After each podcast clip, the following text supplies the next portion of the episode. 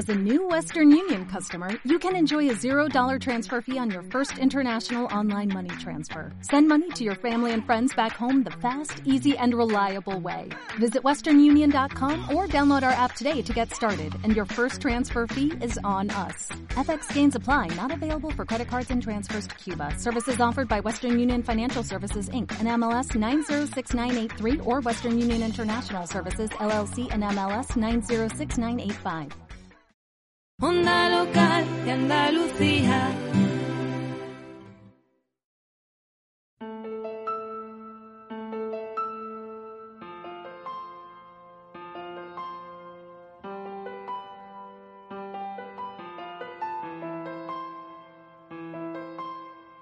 En la onda local de Andalucía, Full Frame, tu álbum radiofónico sobre la fotografía, con Juan María Rodríguez.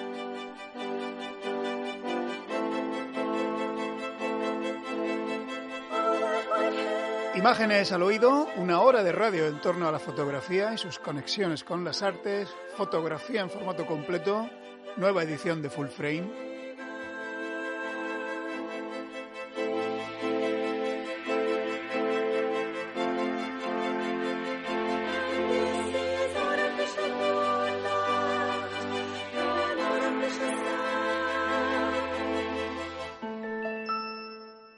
González en el control, músicas de Miguel Solís y en la dirección y ante el micro Juan María Rodríguez.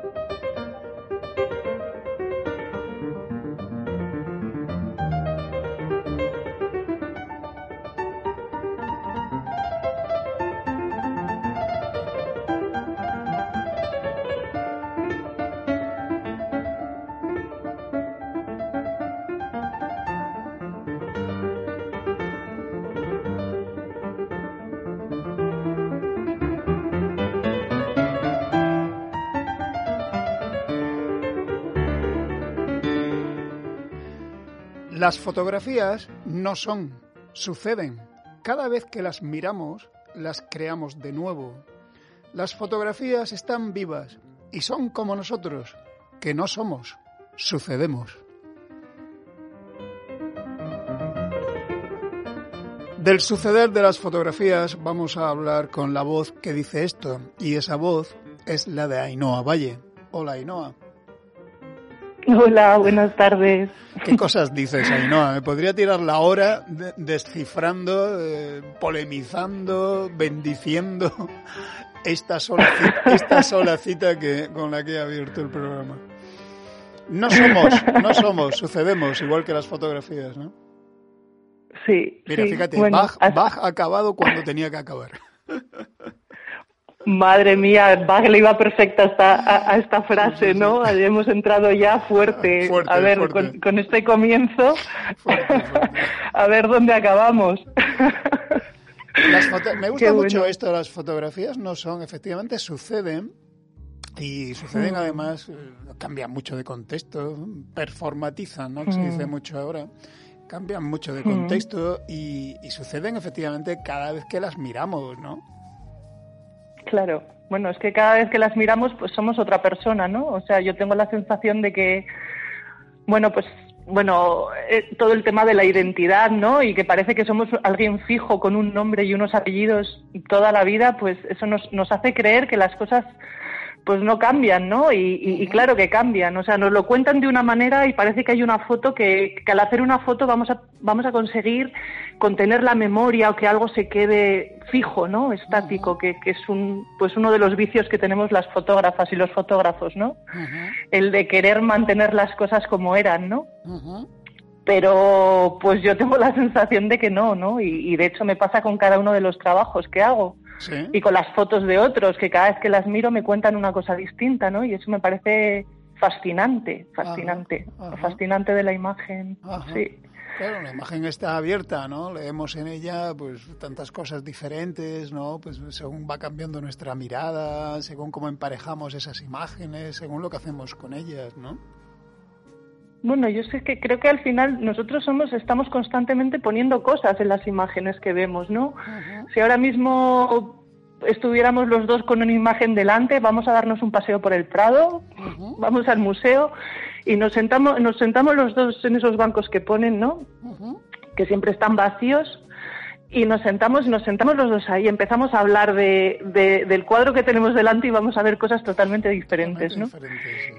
Entonces me parece fascinante, eso es lo que me parece más fascinante de la imagen. En algunos de los trabajos de fotografía participativa ¿no? que he visto tuyos, en, uno de, en Bolivia, ¿no? El sol, eh, es, es acojonante. no podría, no, no, me iba a traer las citas, ¿sabes? Pero la verdad es que si no se ven las imágenes, eh, hay que verlo, ¿no? Para, para entenderlo. me, me parece maravilloso, ¿no? Las descripciones, lo que le suscitan las imágenes a algunos de los vecinos que participaron en ese taller. Porque hay algunas descripciones, la del primer caballero que habla, ¿no? En el, PDF que me enviaste, con unas descripciones surrealistas, abstractas, delirantes, juguetonas. Yo pensaba, qué maravilla, qué maravilla poder ver imágenes sin, deduzco, ¿no? Que no tiene como intoxicación de información previa, que no, no tiene la cabeza ya colonizada por los Bartes, Sontag o no sé qué, que, que arrastramos todos, ¿no? Como cadenas gruesas, ¿no? En la mirada, ¿no? Y de, hacía unas, unas descripciones de un delirante que era, yo decía, qué, qué poder, ¿no? De la imagen cuando mm. cae en una mm. cabeza inocente, ¿no? Eh, dicho con, con, en fin, con todo ese sentido de inocencia, vaya. Bueno, creo que ninguna cabeza es inocente, ¿no? O sea, ah, en el sentido de que... Eso también. claro, eh, nosotros estamos colonizados o nuestro pensamiento, el de los fotógrafos o lo que nos interesa la imagen, pues de, personajes como Sontag, ¿no? Y, un montón de, pues vamos a decir, de, literatos y gente que ha escrito, Walter Benjamin. Pero yo creo que cada persona, cada maestrillo tiene su librillo, ¿no? Y su teatrillo por detrás. Y, todos al final, pues, eh, tenemos nuestro, nuestro background, ¿no? Eh, la Isla del Sol eh, es una isla que está en medio del lago Titicaca, pero ellos allí también tienen televisión y, por ejemplo, estás hablando de las fotos de Nelson. Nelson vivió tiempo en Bolivia en La Paz, ha vivido también en Argentina, es un hombre que ha viajado mucho y, tiene un bueno tiene un universo alucinante, ¿no? Pero también la gente de la, de la isla, las mujeres también con las que trabajamos, no sé si te acuerdas, por ejemplo, Benita o Juana, también otro hombre, Eusebio, que habla de las montañas, son gente muy visual. Eh, eh, eh, ellos están constantemente buscando la forma y la imagen en el, en el espacio, ¿no? Hay un, eso que llamaríamos aquí pensamiento realismo mágico, ¿no? Eh, si ves la descripción de las imágenes, pues ven seres vivientes, ven, hay tortugas en las piedras, hay animales que han llegado antes ahí que la época del sol y siguen, y siguen manteniendo todas esas tradiciones, ¿no? Y es su es su realidad. Tú ya sabes lo que decía Gabriel García Márquez, ¿no? Dice, le, le, llamáis realismo mágico porque no habéis venido a Colombia. Cuando, cuando, cuando vengáis por aquí veréis que es la pura realidad, claro. Claro, pero es su realidad, pero si te das cuenta aquí nosotros estamos llenos de hiperrealidad también, ¿no? O sea, yo sales a un bar y escuchas a la gente hablar de, del capítulo de Friends o de como si estuvieran hablando de lo que pasa en la tele como si fuera su vida, ¿no? Y al final están conformados, estamos conformados de esas realidades también claro, nosotros, Claro, claro, claro, porque las imágenes se apoderan de nosotros y efectivamente crean una realidad, ¿no? No son solamente una forma de representar el mundo, es una forma también de vivirlo, ¿no? Y ahora, y ahora de una forma de una forma abusiva, ¿no? Probablemente muy muy muy, muy abusiva, muy abusiva. Bueno, estamos hablando con Ainhoa Valle, que es alguien que nos interesaba mucho tener aquí en, esta, en estas conversaciones, porque lleva mucho tiempo trabajando de una forma muy intensa, de una forma muy emocional sobre, bueno, ejes básicos de tu trabajo, el trauma, el duelo, la identidad, la capacidad de las imágenes para transformarnos personal y socialmente. Ainhoa es asturiana, nació en el 81, estudiaste comunicación en Salamanca y tú no, a ver, explícanos, tú no, eh, no tenías una inclinación hacia la fotografía hasta que viajas a la India con una cámara, esto es así, y, luego pasas por EFTI o era al revés, ¿cómo era?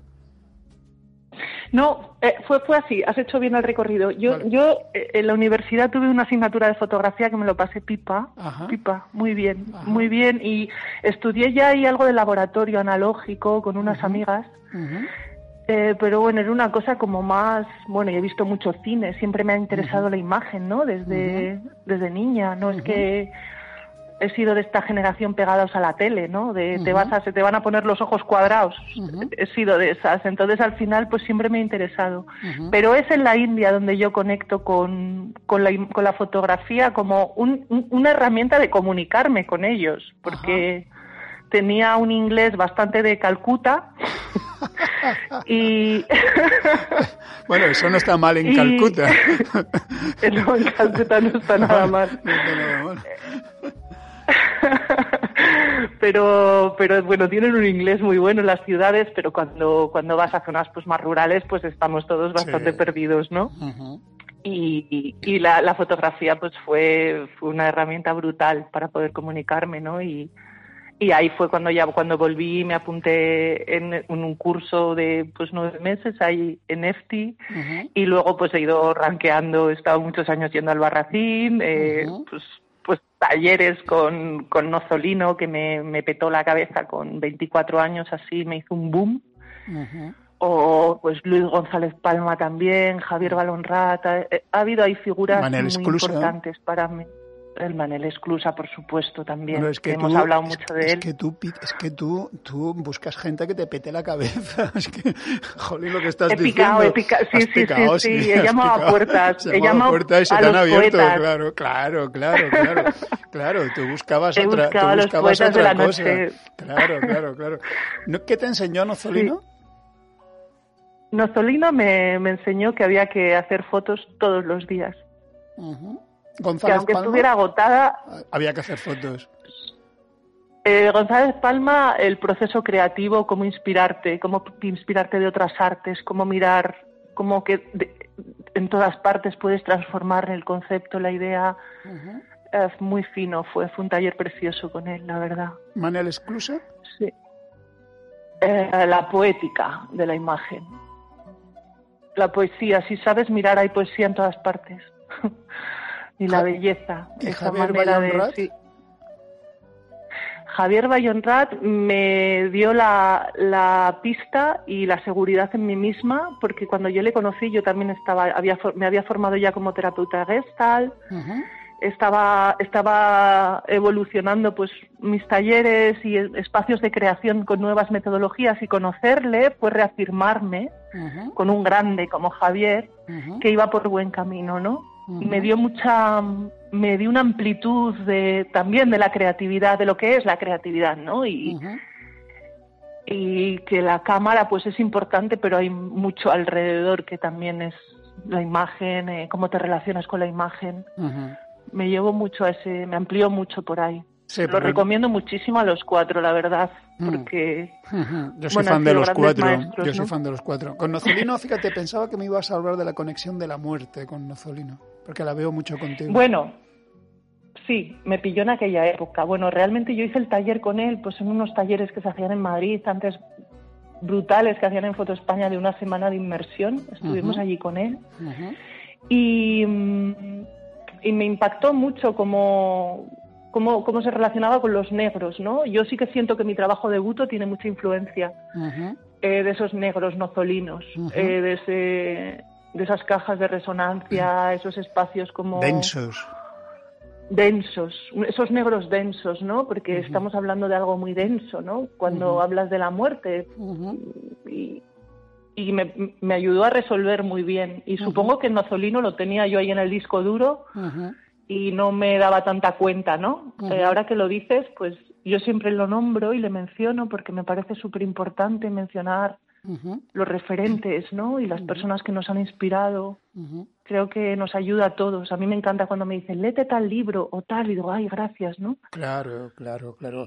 Fíjate, estaba pensando, Ainhoa, que los negros en fotografía no son negros, son, son otra cosa, o sea, te llevan a otra parte, ¿no? Son otro espacio, ¿no? Eh, como que duplican, no profundizan, sino que duplican los espacios de la fotografía porque te llevan a otro lado, ¿no? Son como, eh, son texturas de, de, otra cosa, ¿no? Hay, hay mucho más allá mm. en los negros estos profundísimos, densísimos, me estaba acordando de Cualladó, ¿no? De, los, negros también de él, ¿no? Tan, tan rotundos, ¿no? tan poblados de cosas, mm. ¿No?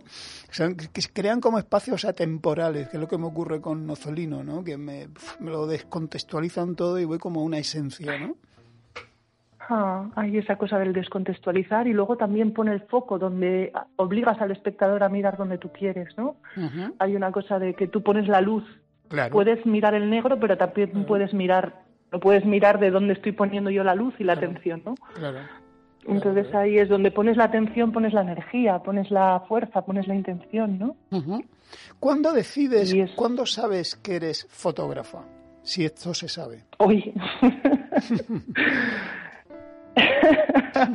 bueno, esta es una... Me, río, me río, porque yo nunca me he sentido muy fotógrafa. Eh, he tenido siempre... No, eh, lo soy, ¿eh? Lo soy. Eh, esta, esta conversación la tengo con muchos amigos fotógrafos y fotógrafas, nos reímos, porque yo cuando empecé, pues me acuerdo que con, las primeras veces cuando empecé con lo del buto, yo decía, es que yo soy butógrafa, yo no soy fotógrafa, ¿no? Y entonces la gente decía, pero está friki, está friki, ¿qué dice, no?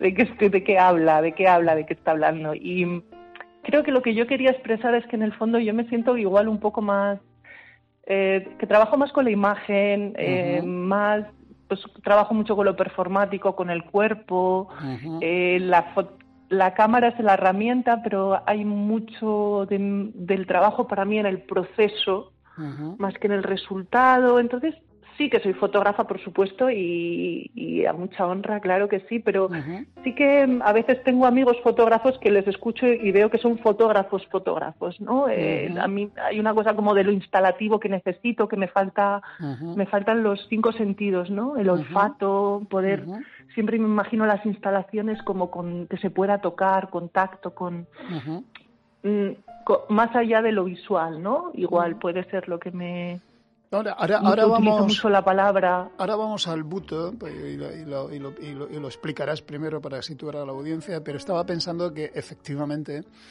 eh, bueno, lo tuyo es lo instalativo, lo performático, pero bueno, de entrada ya es lo audiovisual, ¿no? Porque tus mm. trabajos, no, ¿tienes libro? No, tengo dudas. No, no, no, no. Es, un, es, algo que hay que me... El del buto me gustaría mucho hacer un libro. Eh, David Jiménez siempre me, me, dice, por ejemplo, o, exclusa, ¿no? De, tienes que hacer un libro de esto, ¿no? Esto va muy bien el libro, funciona muy bien. Y para mí hay algo ahí como de lo material, de, no sé, no, no sé exactamente el tamaño. Sí, me resisto, me resisto. Es porque necesitas la música, necesitas la voz, necesitas el texto, muy importante en tu caso también, la voz mm. mucho en algunos trabajos. Es decir, en realidad mm. tu, tu, tu, género es, es, el, es la, la multitarea, ¿no? Es decir, eh, claro, no quiero decir que no, que tú excedes lo foto, la multitarea. Mujer del siglo XXI. Mujer del siglo XXI. Es que estaba buscando otra palabra, pero empezaba por multi, pero no me acordaba. Eh, no, quiero decir que tú excedes lo fotográfico, el marco de lo fotográfico. Claro, por eso decía lo de butógrafa, era como de risa, pero era como, sí, sí, pero es que yo necesito como muchas cosas para poder explicar lo que necesito, ¿no? Entonces me quedaba como, me costó mucho cerrar el buto, tardé 10 años, o sea, no terminaba de, no terminaba, y, por ejemplo el, el, proyecto, eh, hice una pequeña instalación que me gustó mucho ponerla en, en, en San Cugat, en el Luminic Festival, eh, fueron unas copias gigantes en la calle y estaban los niños ahí fuera jugando al fútbol, eh, le daban balonazos, ¿no? Eh, o sea, las señoras pasaban por fuera, hubo algo ahí de, de llevarlo a la calle y en copias muy grandes, que, que funcionaba muy bien, ¿no? Esos vinilos y dije, wow, hay algo ahí que me interesa también el público, ¿no? Cómo participa con ello y supongo que también el buto nace de ahí, ¿no? De una necesidad de apelar al otro y que un espacio tan cerrado con un libro, aunque sea la mejor manera de comunicar, creo, porque lo va a llegar a mucha gente un libro, ¿no? Una instalación en San Cugat, pues al final se queda pues en el público que venga y el mes que está allí, ¿no? Eso tiene que ver con tu eso tiene que ver con tu implicación en la, en la fotografía participativa, ¿no? Porque me estás hablando de tu, de tu propia obra, pero diluyéndola en la calle, ¿no? Es decir, confundiéndola con la gente, aceptando que los niños le peguen balonazos a los vinilos, ¿no? Sería sería una me parece maravilloso. A ti te parece maravilloso, pero yo, cosas. Sí, pero yo conozco un montón de fotógrafos a los que eso le daría terror, por, no decir bastante mala leche, ¿no? Bastante mala leche. Pero es, es, es curioso lo que estás diciendo, ¿no? Porque a ti, a ti lo que te gusta es diluirte en la calle, ¿no? Expandirte como una esponja por la calle, ¿no? Sí, sí, me gusta eso, me gusta, me gusta, no, no tengo tanto apego por, por lo material, en este caso una copia buena, ¿no? Que la pudiera colgar en una pared, si me viene un, un crío y le pega un balonazo, pues bueno, discutiría, igual me pongo diferente o no, no lo sé, no lo sé, creo que estoy bastante desapegada a ese nivel, pero, pero bueno, pero estos vinilos que sabes que luego los vas a tener que arrancar y ya está, ¿no? También. Obra efímera. Obra efímera. Me, me, me, parece muy interesante el tomar otros espacios fuera de los pues de los que estamos acostumbrados, ¿no? De la galería, de claro, claro. de la sala, que a veces se me queda como con mi propia obra, ¿no? Digo, ¿qué pasaría afuera, no? ¿Cómo se relaciona la gente? ¿Qué le pasa? Tú, cuando descubres la danza buto, y ahora explica, por favor, ahora un poco brevemente, vamos a situarnos en qué es, a ti esa danza te enseña, no sé, te obliga a llevar los ojos hacia adentro, ¿no? A descubrir un mm. espacio, has explicado alguna vez, que está lleno de imágenes a las que tú no le habías prestado atención. Eso tiene que ver con el cuerpo, mm tiene que ver con el mm. movimiento y tiene que ver con qué más. ¿Qué es la danza buto para que a ti te, te, provocara todo ese estallido de, de, mirada nueva? Pues mira, tiene que ver eh, con una palabra que se ha puesto ahora muy de moda, que es la meditación, ¿no? Un estado como creo que meditativo. Em, creo que a través del cuerpo eh, puedes tener estados de conciencia, hacer cambios de conciencia, ¿no? Es como cuando, por ejemplo, yo siempre lo cuento, el otro día lo hablaba en el taller, los estados de trance, ¿no? Cuando tú entras en un estado de trance, en el coche, cuando estás muy cansado y vuelves por la noche, ¿no? Y estás ahí con el coche y, y, te quedas así como empantallado con esos ojos acuosos, eso es un estado de trance. Y son estados como, como alterados un poquito de conciencia, vamos a decir. Pues el buto, digamos que te lleva a esos espacios, ¿no? A través de o mucha quietud o de unos movimientos o mucho movimiento, depende de la escuela. Hay varias técnicas, no hay solamente una escuela de buto, ¿no? Eh, te lleva a unos estados de conciencia pues diferentes, como cuando meditas, cuando te conectas con la respiración. Hay una cosa más pausada que te permite ver, ¿no? Es simplemente donde pones la atención. Y desde la quietud tienes más atención para mirar, ¿no? Es un entonces yo cuando llegué a esa escuela había hecho nada con pues con el cuerpo muy poquito pues había bailado como todo el mundo y de repente me vi en India en medio de una escuela de danza 40 horas a la semana allí metida 8 horas al día en silencio em, bailando buto. Y yo decía qué es esto pero qué hago yo aquí y y fue un viaje alucinante. Creo que, bueno, a mí me transformó profundamente, ¿no? Mi manera de entender, de percibir, de entender, y creo que no tenemos un lujo normalmente de poder parar así, ¿no? Vivimos en la sociedad de la hiperproductividad y de... yo, yo en una ciudad como Barcelona que va a 3.000 por hora, ¿no? Pero aquella fue una experiencia muy especial para mí. Pude estar un mes allí. ¿Sabes? Te estaba oyendo, te estaba oyendo y estaba llevando lo que decías, ¿no? Al terreno de la fotografía, porque me parecía como una analogía muy, muy, muy, directa, ¿no? A los, la, quietud, el frenar, a ver, el momento de, de, disparar la cámara, de hacer la fotografía, borro disparar porque no me gusta la palabra, como un momento trascendente. Y eso tenía que ver con los ah. procesos primitivos de la fotografía, ¿no? Y, ah. se me antojaba todo esto, ¿no? Que estabas diciendo, ¿no? Una, una búsqueda de una ah. imagen que sea trascendente en ti, que nazca de dentro fuera como una como el fruto de una implicación con lo que estás haciendo, con lo que estás viendo, con el descubrimiento de lo que tienes enfrente, ¿no? Claro. Sí, sí, totalmente. Incluso yo me doy cuenta ahora que en lo fotográfico también tiene que ver pues con todo el proceso terapéutico, ¿no? La cosa de, encuadrar. Tú en terapia encuadras una sesión. Lo, llamáis así, ¿no? Lo llamamos encuadrar la sesión. Sí, sí, sí. Vamos a, te voy a dar el encuadre de la sesión, ¿no? de cómo va a ir. Eh, eh, dónde pones la atención, el, los insights, ¿no? Que fotográficamente de repente ves algo, ¿no? Y es todo lo mismo. Estamos, estoy, estamos todo el tiempo en lo mismo, ¿no? Simplemente es una cuestión de, nombrarlo y de ponerle atención, ¿no?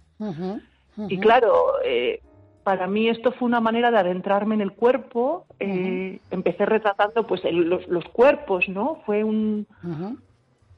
Me quedé como muy fascinada con esos cuerpos de estos bailarines que, están como en ese estado que, que lo dicen todo y no dicen nada, o sea, sin hacer nada te lo están diciendo todo, ¿no? Generan una tensión con un silencio que a mí me parecía brutal. Sí, pero tú... que me volví loca cómo podía transmitirlo en imagen eso, ¿no? Me costó muchísimo em, no quedarme simplemente en los cuerpos, en lo más figurativo. Claro, la parte estética figurativa, ¿no? La parte bella en el peor sentido de esa palabra, ¿no? Porque tú haces... Bueno, lo bello, lo grotesco, ¿no? La belleza en lo grotesco también, que también la tiene, ¿no? Correcto. La tiene, la tiene, claro que sí. Correcto. Y, y, y me no sé, a veces yo les he visto y, he visto bailarines bailando y parecían Saturno devorando a sus hijos, ¿no? Eh, eh, cuadros, imágenes como goyescas, incluso, como comiéndose un hilo, las, sus propias manos, unas escenas Pero tú que yo de repente dije, dije, esto es mucho la experiencia, esta su performance, esta su actuación, ¿no? O sea, la danza buto al final es, es una danza que nace en Japón en los años 60, 70, en un momento histórico pues que, Japón ha vivido una guerra y están, están tomados por los Estados Unidos, hay una crisis alucinante económica y de espíritu sobre todo, ¿no? Se ha muerto un montón de gente, Hiroshima y Nagasaki han sido, pues imagínate, dos gestos hechos por una persona que ha, que ha, dado simplemente un botón desde un avión el Enola Gay, que llevaba el nombre de su madre, por cierto, esto siempre me parece como muy tremendo, y se ha cargado a miles de personas y ha generado unos desastres increíbles, ¿no? Entonces esta gente, eh, dentro de todo este contexto, empieza a buscar maneras de expresar ese dolor. Y es a través del cuerpo. Entonces, cuando yo empiezo a retratar a los bailarines, bueno, me vengo aquí, estaba en la India, me vengo a Europa, me voy a Berlín, hay un montón de movimiento allí, aquí en España, vienen grandes bailarines de Japón, como Daisuke, como tal, y los empiezo a seguir, ¿no? Y me empiezo a dar cuenta que estoy haciendo fotos de, sus, de, su, de su arte, de sus obras, ¿no? Como de repente en un momento dado dije, pero, pero tú de qué quieres hablar, ¿no? Me acuerdo un taller que hice con Ricky Dávila, que me lo decía, me dice, pero tú a ver de qué estás hablando aquí, ¿no? Y dije, joder, pues es que tiene toda la razón. Yo quería hablar del buto, pero al final estaba hablando de mi experiencia con el buto, no de no de ellos, ¿no? Hay, hay, un, hay un, una, una es diferente para mí documentar a otra persona o documentar lo que está haciendo alguien a implicarte tú, ¿no? Entonces ahí es cuando yo empecé a participar y empecé a generar imágenes, ¿no? Y son las imágenes que salen en el multimedia, que, no son solo los cuerpos, ¿no? Son estos pequeños espacios, un triángulo, un humo, que son, son, son, imágenes ya más de mi vida personal, ¿no? Que, que yo intento como, como generar un diálogo entre ellos y yo. Sí, me explico un poquito así como... No, lo, estás explicando divinamente. No lo podemos ver porque estamos en, una radio, pero lo, estás explicando divinamente y los que conocemos el trabajo, el trabajo es bellísimo. Pero bueno, tú efectivamente lo llevas, desplazas la visión. Hay otros trabajos sobre el buto, ¿no? Estaba pensando en Isabel Muñoz, por ejemplo, ¿no? Pero tú desplazas, tú desplazas el asunto a, a un nivel más simbólico, más abstracto. Estás como buscando siempre la metáfora, Ainhoa. Sí, es que para mí el buto al final es una filosofía de vida, ¿no? O sea, la gente que lo practica son militantes de ciertas ideas, ¿no? Y de, y de ciertas maneras de estar en el mundo. Tú si les conoces, eh, yo todos los bailarines con los que he trabajado realmente son, son muy punkis, punkis en el mejor sentido de la palabra, ¿no? Gente muy transgresora que que con 80 años les ves bailando con una libertad de espíritu y, que han y que, viven como quieren, ¿no? Viniendo de una sociedad, pues como es la japonesa, ¿no? Que pues bueno, por lo que yo he podido ver es una, una sociedad que, que pues está muy constreñidos por la educación, ¿no? Y por pues, maneras de, pues por, lo que sea, no lo sé, tampoco me voy a poner a analizar ahora Japón, pero siempre me ha llamado mucho la atención eso, ¿no? Esa parte transgresora de hablar de lo que no se ve, de lo que se invisibiliza. De hecho, la primera, por ejemplo, la primera performance que hubo de Buto era basado en una obra de Mishima, ¿no? y, hablaban de, pues, Forbidden Colors se llamaba, y hablaban pues de todo el tema de, de la homosexualidad, que en aquella época, en los años 60 en Japón, imagínate, ¿no? Entonces hay una transgresión detrás. Nosotros nos quedamos con lo visual, ¿no? Con la imagen, con estas fotos, pero detrás del buto, bueno, pues hay una, hay, han bebido un montón de, de pues también Antonina Artaud, Pasolini tiene mucho que ver. Hay un montón de referentes, ¿no? Y de gente que, que que sostiene un montón de, teorías del buto. Arnold Mindel trabaja sobre el sueño, sobre el cuerpo. Hay un montón de gente ahí investigando y es súper interesante, la verdad. Yo, me, yo te quiero preguntar, a imagen vista, a mí lo que me, resulta muy, muy atractivo, eh, inquietante, atractivo, fascinante, a veces repulsivo, es, es, la, es esa, el poder de lo informe a veces, ¿no? De los elementos que tú incorporas ahí que catapultan esa, esa danza, la escena que estás viendo, eh, la catapultan hacia otra parte que no sé muy bien qué es, porque es, eh, es informe, es abstracto, es metafórico, y eso creo que además que es una constante en tu trabajo, ¿no? Porque tú trabajas mucho desde ahí, desde, desde algo que no sé si es la emoción ¿O qué? ¿no? Es como si fotografiaras desde la emoción, no desde, no, desde lo del pensamiento, sino desde dónde coño fotografías tú, que me llevas a un sitio, que me llevas a un sitio que no sé dónde estoy. Hmm, hmm. A mí me, para mí, cuando fotografío, y sé que es una cosa que puede sonar a muy de moda, pero yo entro en como en catarsis, ¿no? Hay como una catarsis, hay yo tengo una sensación de que mis, mis, imágenes, después de verlas durante... A mí me parece muy interesante para, para las fotógrafas y los fotógrafos que revisemos el archivo de vez en cuando, ¿no? Sí. Y, nos sentemos delante y, veamos cuáles son nuestras obsesiones, ¿no? O nuestros... Porque hay, un, hay elementos que se repiten siempre, ¿no? Hay una, una constante. Yo me considero una persona bastante obsesiva cuando algo me interesa y bueno, creo que casi todos los, los, que nos dedicamos al arte o a la fotografía somos obsesivos porque si no nos, nos dedicaríamos a otra cosa, ¿no? O sea, porque no, es una profesión que no, no, es, no es, sencillo, ¿no? Eh, vivir con esto, pero, pero cuando entramos en la obsesión están. Y, y yo veo que hay como en, en, muchas de mis imágenes una cosa de aislar las imágenes, de entrar en una cosa como muy esencial, ¿no? como que disparo poco, yo disparo muy poco. Sí, ¿no? Pero todos los días hago fotos, sí. Pero es que aquello que me dijo Nazolino, yo me he dado cuenta que lo he cumplido, ¿sabes? Y me quedo ahí como los deberes. Sí, Bien, bien, hay que hacer los y es como pam, pam, pam, pam. Intento ir a lo esencial, con la palabra también, ¿no? Es una cosa de ir destilando, creo, también. Has, dicho una palabra. Una manera de mirar. Has dicho una palabra que también es esencial en tu trabajo, que es catarsis, ¿no? yo la, me la llevo a tu trabajo sobre tu, sobre tu endometriosis, ¿no?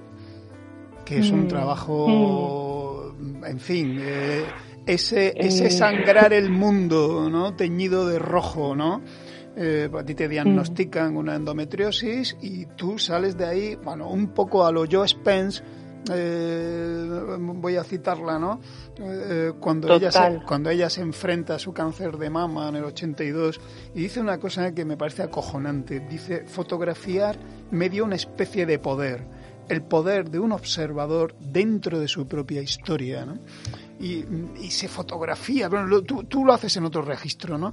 Pero usar la cámara como un poder que tenemos para, para negarnos a una situación clínica, a una situación médica, ¿no? Cuando a ella le dicen, a Joe Spencer, dice, escuché a un médico que me decía, tenemos que intervenirla, y yo pensé, no.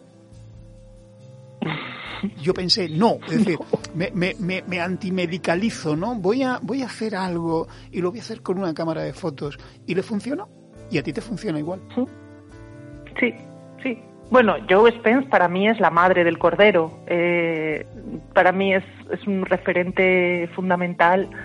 Eh, me hubiera encantado conocerla, que me hablaran de ella con 20 años, ¿no? O hubiera sido una, una búsqueda creo que mucho más sencilla, porque cuando la descubrí fue como gracias, gracias, gracias, gracias por, por hacer todo lo que haces, ¿no? Por todo lo que has aportado al mundo, cómo siento que te haya, se haya ido, ¿no? Porque ha dejado un legado fascinante para mí es un, bueno, la que la queremos, la queremos mucho a Joe. Y bueno, yo decía una cosa que es, muy potente, lo hablo muchas veces con Elia Pérez, una fotógrafa y gran amiga eh, de aquí en Barcelona, que ella decía siempre eh, una frase que es escribir o ser borrada, ¿no? Escribir o ser borrada. Sí, entonces es fotografiar o ser borrada, ¿no? Y, y, cuando te encuentras ante un tema como la endometriosis, por ejemplo, o un montón de, de cosas que hay, ¿no? Eh, un montón de enfermedades y que no se habla de ellas, que no que nos está pasando a una de cada diez mujeres, una de cada diez mujeres en el mundo somos muchas mujeres. Claro, claro. Y no tú haces visible las marcas de una enfermedad oculta por una sociedad que no quiere verla, claro. Totalmente, y que y que yo el otro día veía los presupuestos que se están mandando para guerras, ¿no? Y armamento, y yo pienso, pero si tenemos aquí miles de mujeres con una, un campo de batalla en sus cuerpos, ¿no? Unas guerras una vez al mes que les duran tres o cuatro días, o, diez, y casos de mujeres que las han tenido que operar todo dolorosísimo, o sea, es una enfermedad que es apabullante, ¿no? Entonces yo cuando me encuentro con esta con esta situación en la que los médicos no, no saben, eh, no se atreven a decirte que no saben, ¿no? Vuelvo un poco a Joe Spence también esta cosa que, pero ellos aún con todo te, te dicen, no, te voy a quitar la regla y te voy a hormonar y te voy, y tú dices, bueno, es mi cuerpo, ¿no? Hay una cosa de una infantilización también del propio paciente, ¿no? Una victimización que te coloca en un lugar que dices, por favor, por favor, que alguien me vea a mí, porque es que no, dime que no sabes y casi lo prefiero y, y vamos a, ver si, si, se investiga, ¿no? Y si se invierte los presupuestos en investigación, que, no estaría nada mal, ¿no?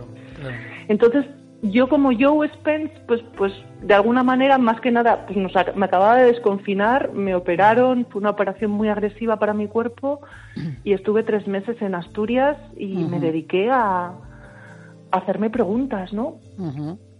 En mi caso, pues fue una endometriosis muy brutal, porque se supone que el endometrio, que es ese tejido que recubre el útero y que sangra cada mes, pues a mí se me había colocado en el pulmón, había llegado a mi pulmón derecho. Y me daban unos neumotórax, que se te llena de aire y te, te estalla el pulmón, ¿no?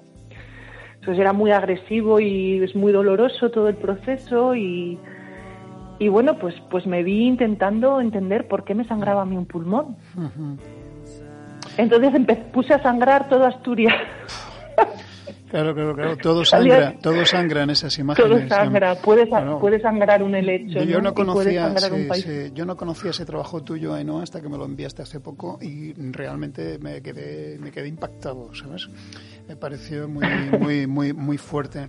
Eh, sigo con la catarsis, Ainhoa. La fotografía es un arte funambulista, ¿no? Está muy dotado para fijar la pérdida, ¿no? para fijar lo que perdemos, ¿no? para relacionarse con, con la muerte. ¿no? Es en sí mismo un, Decía Roland Barthes, que era un fascinante eh, túmulo de, de, muerte, ¿no? La fotografía, ¿no? Tú naciste un 1 de noviembre, por cierto, ya estabas ya un poco, un poco signada, ¿no? Bueno, eh, la catarsis por la pérdida de tu padre, en un trabajo que proyectaste en el último Albarracín y yo me quedé estremecido, ¿vale? Y es otro trabajo del que cuesta trabajo, cuesta trabajo hablar eh, en radio porque es bastante indescriptible. Además, mm, que no son solo imágenes, hay que escuchar tu voz, la de tu madre, hay que oír esos textos, ¿no? Pero de nuevo, eh, el uso de la fotografía como una forma terapéutica de conjurar un, bueno, pues una ausencia tremenda para ti, ¿no? ¿Realmente mm. la fotografía tiene ese poder terapéutico? Bueno, totalmente. Totalmente, totalmente. Te ayuda a, te ayuda a, imaginar, a construir posibilidades. Posibilidades que antes no existían y que ahora existen, ¿no? Yo en el momento en el que mm, recopilé todas las fotos, estas fotos de donde el río descansa, las hice los dos últimos años. ¿Con el móvil? Los, las hice con el móvil los dos últimos años que, estuvo vivo mi padre, cuando iba a verle, y, pero fotos pues muy instintivas, ¿no? Muy pum, pam, bueno, aquí la camisa, ¿no? El, tendedero. wow, el tendedero, la camisa colgada, con, todavía con el sudor, ¿no? De, de, ese agosto que cuando hace calor, a veces hace calor en Asturias. Y, y para mí eh, construí me ayudó eh, en el duelo, me pilló en el confinamiento cuando mi padre falleció, yo estaba en su casa en Asturias mm. y, y, descargué todas esas imágenes, bajé a la copistería del pueblo y las empecé como a editar, ¿no? Y me ayudó a darle cuerpo a un relato y a hablar de algo que no se puede ver, ¿no? Eh, a hilar con la narrativa, con la colocaba una imagen, luego otra, quitaba la gata, la ponía, cogía la camisa, los círculos, todo lo que iba ocurriendo, ¿no? Y que había pasado dos últimos años y me, ayudó como a ordenarlo, ¿no? Aunque el duelo tampoco es una... no es algo lineal que se pueda ordenar, ¿no? El duelo, no sé si, bueno, todos hemos pasado un duelo, pero cuando fallece alguien, de repente te vienen imágenes, de repente estás en un estado, en otro, ¿no? Esta edición podía haber hecho 10 ediciones diferentes y podría haber hecho 10 proyectos distintos, ¿no? Pero en su momento me ayudó a ponerle tierra y cuerpo y mi madre participó también y mm. creo que para ella fue también maravilloso y sanísimo, ¿no? La sanó. El poder poner voz a, conversar conmigo en este relato, ¿no? Y, y, dialogar las dos, que al final éramos las dos personas que mejor le conocíamos, ¿no? Y y que, que nos sentimos muy comprendidas haciendo esto. Y creo que también le pusimos voz a otras personas que han vivido la orfandad o que han vivido o que están viviendo eso, ¿no? La muerte de un padre de, o de un referente, ¿no? Otro tema del que no se habla. Otro tema del que no se habla, claro. Bueno, ahora con todo con todo este lío de que hemos tenido estos últimos años, yo creo mm. hablaba hoy con mm. una amiga, ¿no? Que, mm. que creo que entre comillas, tenemos la suerte de que se empiece a, valorar un poco. Sí, tienes, sí, tienes razón, es cierto. Sí, en estos años efectivamente hemos verbalizado ¿no? la muerte porque ha estado ahí presente. ¿no? Eh, bueno, ya sabes que al principio el sistema informativo, el sistema político evitaba mostrarla, ¿no? pero finalmente apareció, claro, porque tenía que aparecer. Y, bueno, yo creo que probablemente periodísticamente ha sido tratada con respeto, bien presentada, ¿no? Digamos, ¿no? no en fin, habrá mm. habido casos para todo, pero en fin, tú sabes, el trabajo de los compañeros de brega fotoperiodística lo han, lo la, han mostrado, ¿no? Y efectivamente nos han obligado a relacionarnos con ella porque, claro, ha, estado muy presente, ¿no? El que más, el que menos ha tenido algún caso alrededor, ¿no? Porque vivíamos, absolutamente de espaldas, ¿eh? subidos a un tren de consumo y un tren fantástico y tal, la habíamos ignorado, ¿no? Totalmente. Además es que es como que eh, la muerte está ahí y cuanto más la mires, más miras la vida, ¿no? No tiene mm. sentido no mirar la muerte. Todos nos vamos a morir, de hecho nos moremos todos los días, las células del cuerpo, ¿no? El otro día también en el proyecto hablaba con esto con, con Patricia de el, el, amor es ausencia de muerte, amor, etimológicamente, ¿no? Entonces estamos todo el día hablando del amor y no nos damos cuenta que estamos hablando de la muerte mientras que lo nombramos, ¿no? Y creo que eso es creo que son dos, dos, dos palabras importantes en estos tiempos que estamos viviendo ahora también, ¿no? eh, en la fotografía, en, en, en, intentar generar estos espacios, ¿no? Donde se pueda hablar de estas cosas con naturalidad. Mira, uh -huh. yo este año me quería ir a celebrar mi cumpleaños a México, ¿no? Uh -huh. El 1 de noviembre, porque tengo ganas de vivirlo en un lugar que lo naturalice, la muerte, que, que brinden a los muertos, que se hable de ello con naturalidad. Es Tenemos brutal aquí la muerte en México. Cosa... Es brutal la muerte en México. Claro, sí. es brutal. claro. Es brutal. Claro, pero es como una celebración. O te contaba, me contaba el otro día alguien que en Irlanda los funerales son unos fiestones increíbles, ¿no? Uh -huh. Se celebra, se celebra lo que esa persona dejó. Entonces yo creo que al final en esta vida lo que tenemos que hacer es ser naturales con la vida y con lo que hay, y con lo que viene y uh -huh. Intentar vivirla. Luego, vinculada a ella, en su opuesto, es un trabajo para mí sensualísimo. Yo, yo, yo, yo, creo que es una especie de, er, de eros confrontado al tánatos, ¿no? Que, que, que, lo que por otra parte domina esta otra zona de tu trabajo. Bueno, un tanatos que también es amor, porque el trabajo sobre tu padre es un trabajo de amor, ¿eh? es un puro trabajo de amor. Estamos, absoluto. Estamos hablando absoluto. de muerte, pero en realidad es un, es un, acto de amor ese trabajo, ¿no? Me gusta muchísimo tu mm. trabajo katana, ¿no? Con, con un primer mm. encuentro con la danza butó en la, ahí en las montañas del Himalaya, en India, hacia el 2008, ¿no? Que es cuando tú la descubres, ¿no? Mm. Y bueno, ese trabajo con dos chicas allí me parece absolutamente amoroso y sensualísimo, ¿sabes? Mm, sí, sí, yo creo que, que, hay una. Yo ahora lo miro un montón de años más tarde y digo, eh, qué bien, ¿no? Esta sensualidad y esta sexualidad y, y este encuentro entre, do, entre dos mujeres eh, que, que no, no, no, hace falta ponerle nada más que lo que hay en las imágenes, ¿no? Sí, o que cada uno le ponga lo que quiera, claro. pero que son de pura libertad, ¿no? A mí me, me, creo que es un canto al amor y a la libertad y a la naturaleza, ¿no? Y, uh -huh y también a, a, la tensión esa que hay en la naturaleza, ¿no? Estamos ahora en un momento, los Himalayas es un lugar muy potente, esos, esos montes que, uh -huh. esas montañas que iba a decir montes, parezco ya el monte, sí. que...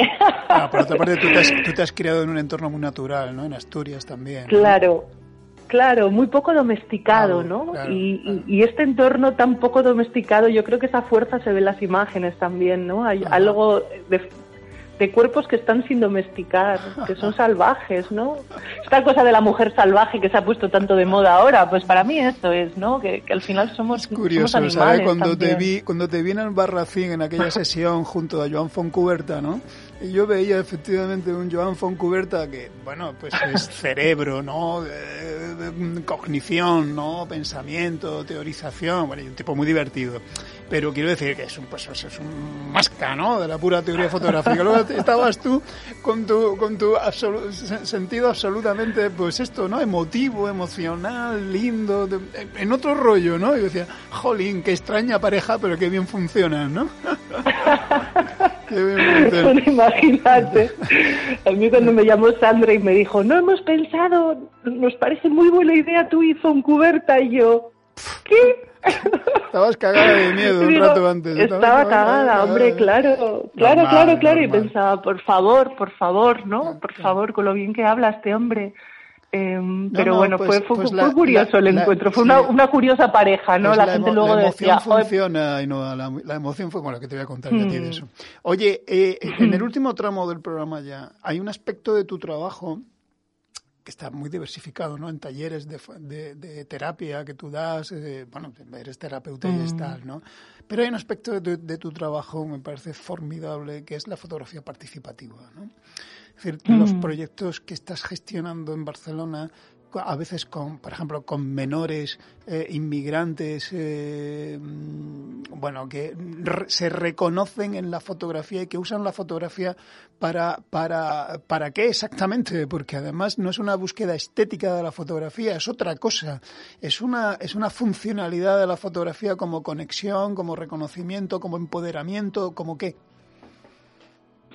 Bueno, eh, y ahora estos talleres los tengo un poco parados desde el COVID, porque uh -huh. también está con el tema de salud y tal, y, y, y me llevan mucha energía.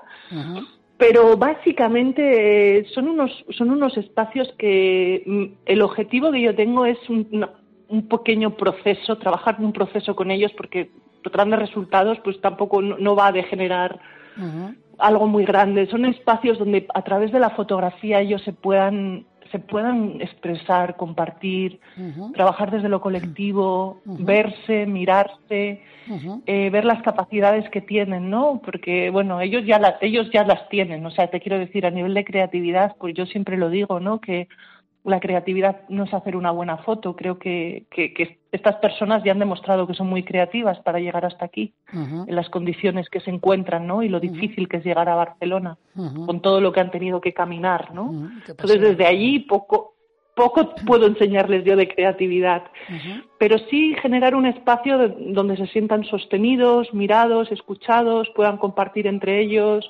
puedan compartir con gente de fuera, tengan referentes, tengan referentes adultos también, que les podamos acompañar en, en cómo, pues cómo vivir el día a día aquí, ¿no? y una cosa fundamental.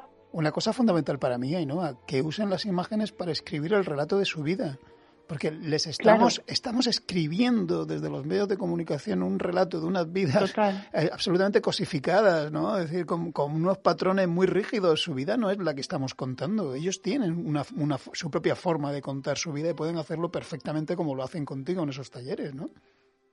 Totalmente. A ver, yo lo que, lo que intento directamente, nunca entro muy directamente en pedirles que me cuenten su vida. Trabajamos mucho más desde la imaginación, el juego, hacemos videoclips. Por ejemplo, un videoclip del viaje hicieron la última vez, en el cual se encontraban con las madres. Entonces salimos a la Rambla a buscar madres que quisieran salir en las imágenes. Entonces ya las madres se integraban, las señoras del barrio se fueron integrando con ellos, que fue una cosa muy, una doble integración, ¿no? porque yo creo que estos procesos nos tenemos que integrar nosotros también con los que llegan, ¿no? Hay un tema ahí de, de ida y vuelta. Nosotros también aprendemos de lo que ellos traen, ¿no? Es cambiar un poco esta mirada. Deberíamos, y, y, es una maravilla, claro, porque, porque les sirve para poder eh, poner en palabras y, y, en imagen emociones y cosas que, que las tienen ahí y que, claro, además son chavales que, pues bueno, la mayoría son hombres y están en sus 18 años y bueno, pues a esa edad pues tampoco te gusta a ti mucho contar tus penas, ¿no? O sea, es una edad que hay una crisis identitaria también, que a quién le molaba a los 18 que le vinieran allí a, o sea, quiero decir, ¿no?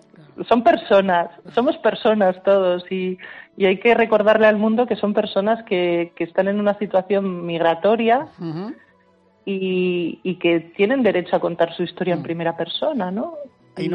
Ainhoa, estamos acabando. Das talleres y últimamente he sacado a colación eh, con, algunos invitados. Eh, efectivamente, y, todo el mundo lo comparte. Hay una cierta crisis, creo yo, de la idea del taller fotográfico. Tenemos que como que reformular, refundar la idea del, mm. del taller fotográfico, ¿no? ¿Cómo lo abordas tú esto? ¿Qué es lo que haces tú en tus talleres? Hombre, yo en los talleres intento generar espacios de, cambiar un poco las metodologías que hemos usado hasta ahora, ¿no? Pues introducir un poco la emoción, el cuerpo. Eh, creo que ya, ya se ha acabado un poco este punto de, yo dando la clase 12 horas y la gente apuntando sentada, ¿no? Creo que hay una cosa que, que tenemos que virar hacia lo participativo, tenemos que girar hacia, hacia hacia la emoción, que haya emoción. Si no hay emoción no hay aprendizaje real, ¿no? Y mucha práctica, hacer, poner los cuerpos a moverse y aprender ahí, ¿no?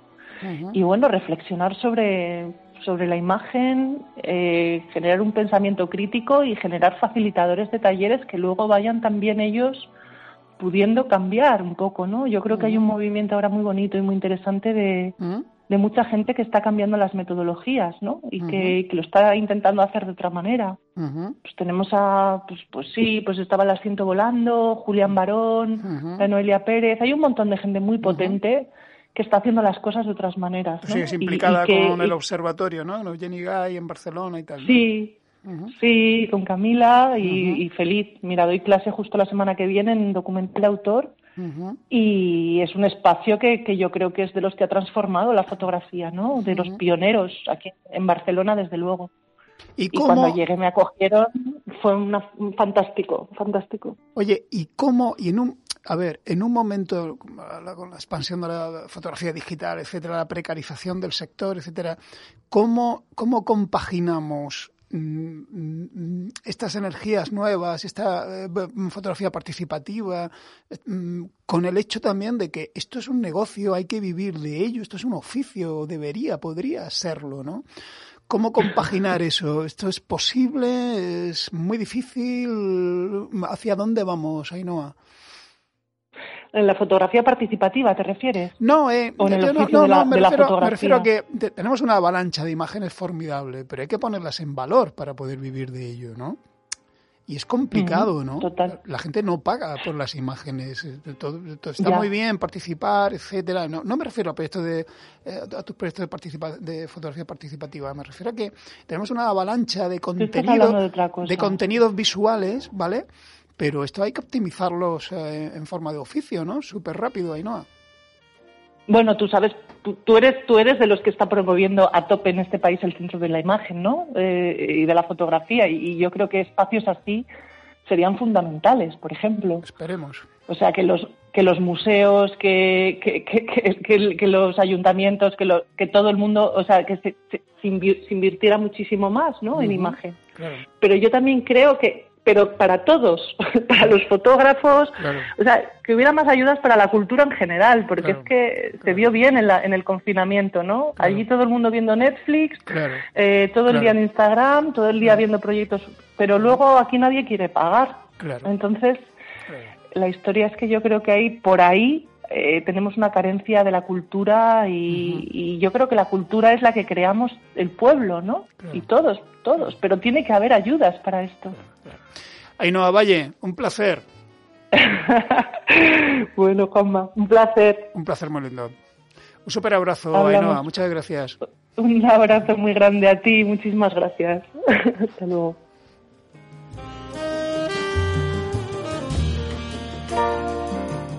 Saludos de Nuria González en el control, de Miguel Solís en las músicas y de Juan María Rodríguez ante el micro. Nos oímos en siete días. Hasta luego.